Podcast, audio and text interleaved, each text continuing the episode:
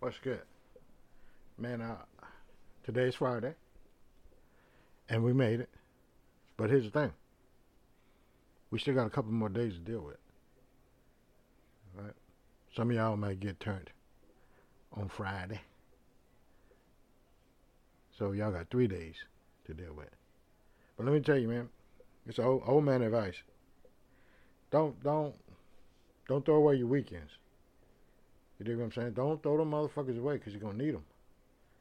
You understand? All right. Just say you out here trying to start your little side hustle, right? But you're working Monday through Friday, or whatever your week, whenever your weekend is, right? You got five days that belong to somebody else, right? As if you're still working with someone. So you need those two full days for your hustle, whatever your hustle is. I mean, honestly, you should be working on your hustle after hours, after you you you um get off of work.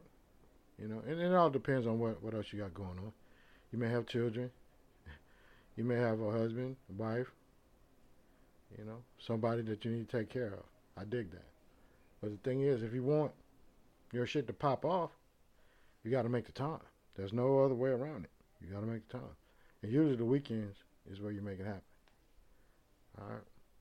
So don't lose sight of them, them extra days, man. You need them hoes.